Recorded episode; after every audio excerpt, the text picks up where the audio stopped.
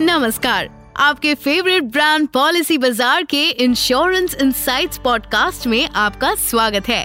हमारा मकसद इंडस्ट्री से जुड़े विशेषज्ञों की मदद से आपको सर्वश्रेष्ठ बीमा निर्णय लेने में मार्गदर्शन प्रदान करना है। अगर आप पहली बार हमारा पॉडकास्ट सुन रहे हैं और अभी तक आपने हमारे चैनल को सब्सक्राइब नहीं किया है तो प्लीज़ तुरंत इसे सब्सक्राइब करें। हमारा podcast Spotify Google Apple Amazon music Jio Saavn Hungama और विंक म्यूज़िक पर भी उपलब्ध है। आप हमारे पिछले सभी एपिसोड्स इन प्लेटफॉर्म्स पर सुन सकते हैं।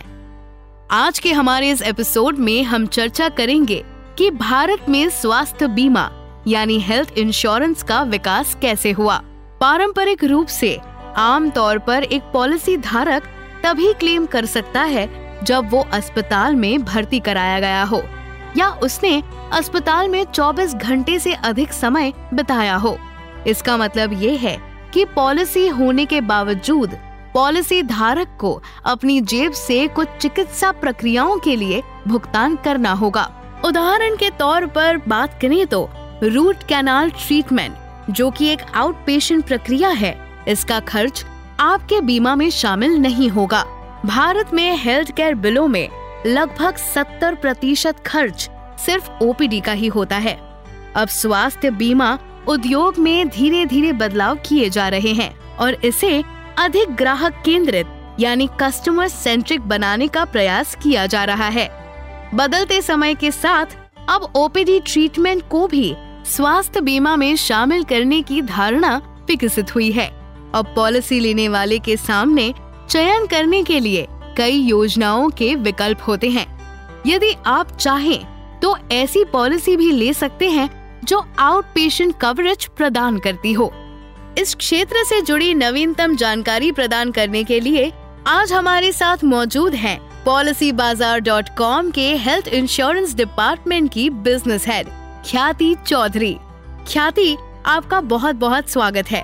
चलिए अब हम इस पॉडकास्ट की शुरुआत करते हैं। मेरा पहला सवाल ये है कि ओपीडी लागत क्या है? इन लागतों को नियमित स्वास्थ्य बीमा योजना में शामिल करना क्यों महत्वपूर्ण है? So, इस पॉडकास्ट में आमंत्रित करने के लिए धन्यवाद। ओपीडी का मतलब होता है आउट पेशेंट डिपार्टमेंट ओपीडी लागत में डॉक्टर से परामर्श फार्मेसी खर्च और लैब कंसल्टेशन जैसे खर्च शामिल होते हैं।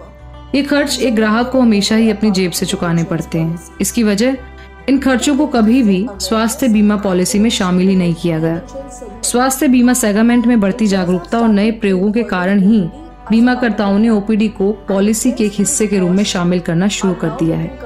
इसीलिए अब ओपीडी कॉस्ट भी बाज़ार में आने वाली नई योजनाओं में शामिल की जा रही है।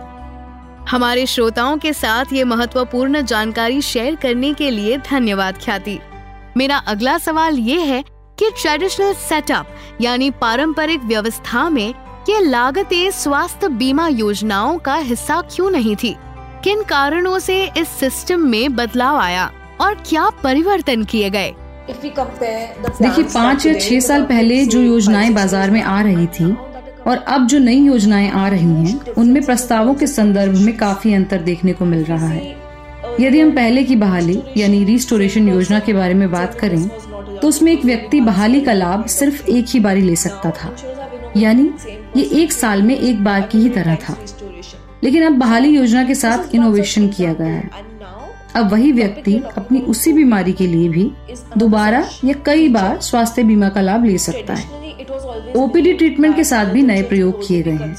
पहले ये हमेशा माना जाता था कि स्वास्थ्य बीमा पर तभी विचार किया जाएगा जब कोई ग्राहक अस्पताल में भर्ती हो और अस्पताल के खर्चों का भुगतान स्वास्थ्य बीमा द्वारा किया जाए। लेकिन डॉक्टर से कंसल्टेशन भी तो एक प्रमुख खर्च है जो किसी व्यक्ति की जेब पर अतिरिक्त भार की तरह होता है।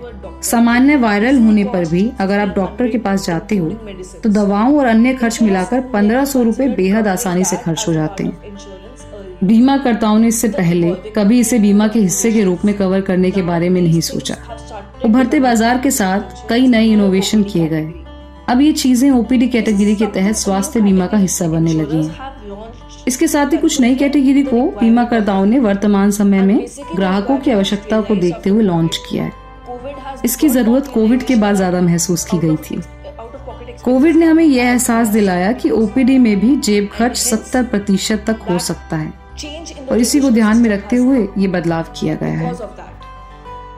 ख्याति, यदि वर्तमान में किसी ग्राहक की हेल्थ इंश्योरेंस पॉलिसी में ओपीडी लाभ शामिल नहीं है तो वो ओपीडी को इसमें शामिल करने के लिए इसे किस तरह अपग्रेड कर सकते हैं? कई बीमा करता अब पॉलिसी धारकों के सामने विभिन्न ओपीडी प्रस्ताव प्रस्तुत कर रहे हैं। कुछ इसे आधार योजना यानी बेस प्लान के साथ प्रदान कर रहे हैं। वहीं कुछ योजनाओं में इसे अलग से जोड़ना पड़ता है। इसीलिए यदि किसी के पास पहले से ही स्वास्थ्य बीमा है तो वे इसे अपग्रेड करने अथवा रिन्यू करने के बारे में सोच सकते हैं। यदि उनके विशेष प्लान में कोई राइडर है, यानी ओपीडी लाभ को जोड़ने का विकल्प है तो वे इसे रिन्यू करवाते वक्त जोड़ सकते हैं। उसके साथ ही वे बाज़ार में उपलब्ध अन्य योजनाओं पर भी विचार कर सकते हैं। स्वास्थ्य बीमा में कई इनोवेशन हो रही हैं, ऐसे में बेहतर सुविधाओं और बेहतर प्रस्तावों के साथ अन्य योजनाएँ भी बाज़ार में होंगी। ऐसे में ग्राहक पोर्टेबिलिटी को बेहतर योजना के विकल्प के रूप में ले सकते हैं। मान लीजिए कि पाँच सालों में आपको एक बार क्लेम की ज़रूरत हुई। मैं उम्मीद करती हूँ कि ऐसी ज़रूरत किसी को भी नहीं हो लेकिन किसी न किसी कारण से डॉक्टर का परामर्श लेने की आवश्यकता ज़रूर होगी। यदि ये आपके स्वास्थ्य बीमा के तहत कवर किया गया है तो आपको निश्चित रूप से अपने हेल्थ इंश्योरेंस का कुछ रिटर्न मिलेगा। इसीलिए जब आप अपनी योजना को रिन्यू करते हैं तो आपको अपनी योजना को बेहतर सुविधाओं के साथ अपग्रेड करने पर विचार करना चाहिए। सवाल जवाब के इस सिलसिले को थोड़ा आगे बढ़ाते हैं। ओपीडी एड ऑन में सामान्य स्वास्थ्य स्थिति के आधार पर किन किन बातों पर ध्यान देना चाहिए? इसे लेकर आप क्या सुझाव देना चाहेंगी? ओपीडी योजनाओं के अलग अलग प्रकार हैं। यदि मैं बाज़ार में उपलब्ध विभिन्न प्रकार की योजनाओं की बात करूँ, तो कुछ योजनाओं में डॉक्टर कंसल्टेशन को कवर किया जाता है। वहीं कुछ ऐसे प्लान हैं जो केवल टेली कंसल्टेशन को ही कवर करेंगे। अब आपके मन में सवाल आया होगा कि टेली कंसल्टेशन क्या है? टेली कंसल्टेशन में ऑनलाइन परामर्श को ही पॉलिसी में शामिल किया जाता है। कुछ ऐसी योजनाएँ भी हैं जो ऑनलाइन कंसल्टेशन फ़िज़िकल कंसल्टेशन दवाएँ और फार्मेसियों को भी कवर करती हैं। इस तरह की योजनाएँ अधिक व्यापक होती हैं। इसमें कुछ पारंपरिक प्रकार भी शामिल हैं, जो केवल जैसे दांत के खर्चों यानी डेंटल ट्रीटमेंट को कवर करते हैं। इसीलिए जब हमारे पास बाज़ार में अलग अलग प्रकार हैं तो ग्राहकों को सबसे पहले ये विचार करना चाहिए कि उस सुविधा की कीमत क्या है। उदाहरण के लिए, मान लीजिए कि डॉक्टर परामर्श छह सौ रुपए की कीमत पर आता है।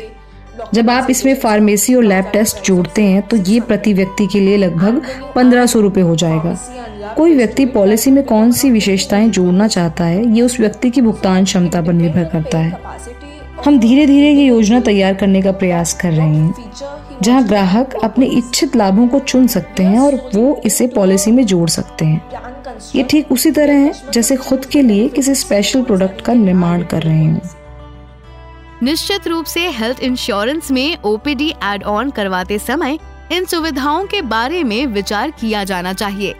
अंत में, आपसे ये सवाल है कि ओपीडी की सुविधा शामिल करने पर ये एक पॉलिसी धारक की लागत यानी कॉस्ट को कितना अधिक बढ़ा देती है? रिटर्न को ध्यान में देखते हुए बात करें तो क्या ये सामान्य बीमा पॉलिसी से ज़्यादा बेहतर होता है? बाज़ार में विभिन्न प्रकार की ओपीडी योजनाएँ उपलब्ध हैं। अगर मैं उपलब्ध तीन प्रमुख प्रकारों के बारे में बात करती हूँ तो पहला संस्करण यानी वेरिएंट आपको अपने नेटवर्क के भीतर असीमित फ़िज़िकल कंसल्टेशन की सुविधा प्रदान करता है। ये एक व्यापक नेटवर्क है और इसमें आपके आसपास के सभी अस्पताल और क्लिनिक भी शामिल होते हैं। ये लगभग छह सौ का प्रस्ताव होता है। इसके बाद हमारे पास ऐसी योजनाएँ हैं जिसमें लैब टेस्ट और फार्मेसी के साथ साथ डॉक्टर से परामर्श को भी कवर किया जाता है। ये लगभग पंद्रह सौ रूपए प्रति व्यक्ति होगा। यहाँ मैं आपको बता दूँ कि मैं उस व्यक्ति के बारे में बात कर रही हूँ जिसकी उम्र लगभग तीस साल के आसपास हो या उसके अंदर हो। ओपीडी का एक और प्रकार है जिसमें केवल टेली कंसल्टेशन शामिल है। इस प्रस्ताव में पॉलिसी धारक को 24 four into seven tele consultation दिया जाता है। यदि आपको रात के 12 बजे भी टेली कंसल्टेशन की ज़रूरत होती है तो आप टोल फ्री नंबर पर कॉल कर सकते हैं। इसके ज़रिए आपको टेली कंसल्टेशन मिलता है। ये एक ऐसी चीज़ है जो थोड़ा महँगी है, लेकिन ये एक अच्छा प्रस्ताव है। इसकी वजह, इसमें आपको 24 घंटे परामर्श लेने की सुविधा है, यानी आप किसी पर निर्भर रह सकते हैं। दवाएँ भी इस योजना का एक महत्वपूर्ण हिस्सा है। इसमें दवाइयाँ और फार्मेसी के साथ 24 फोर इंटू सेवन टेली परामर्श प्रदान किया जाता है।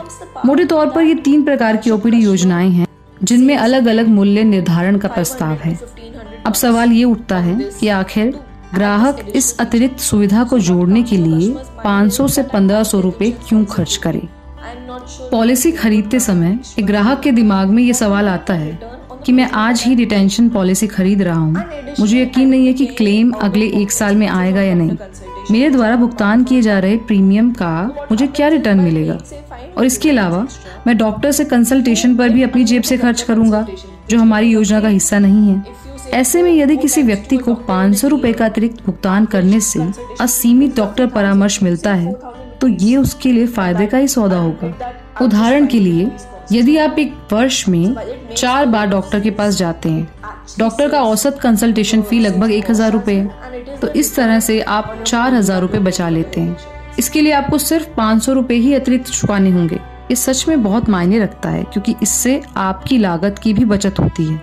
ये आपके प्रीमियम पर रिटर्न की तरह ही है, जिसे आप स्वास्थ्य बीमा के लिए भुगतान कर रहे हैं।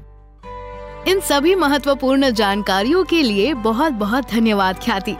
हम आशा करते हैं कि हमारे श्रोताओं के लिए ये टिप्स मददगार होंगे। चलिए, अब हम हमारे अगले सेगमेंट पॉलिसी पीडिया की तरफ़ बढ़ते हैं। यहाँ हम आपके लिए इंश्योरेंस जारगन को डिकोड करते हैं। तो आज का शब्द है प्रीमियम बीमा कवरेज लाभ प्राप्त करने के लिए, बीमा धारक को भुगतान करने के लिए, ये एक निश्चित अवधिक यानी पीरियोडिकल राशि है। इसी के साथ हमारा आज का ये पॉडकास्ट समाप्त होता है। कृपया लाइक शेयर और सब्सक्राइब करना ना भूलें। सुरक्षित रहें, स्वस्थ रहें और फिर मिलेंगे।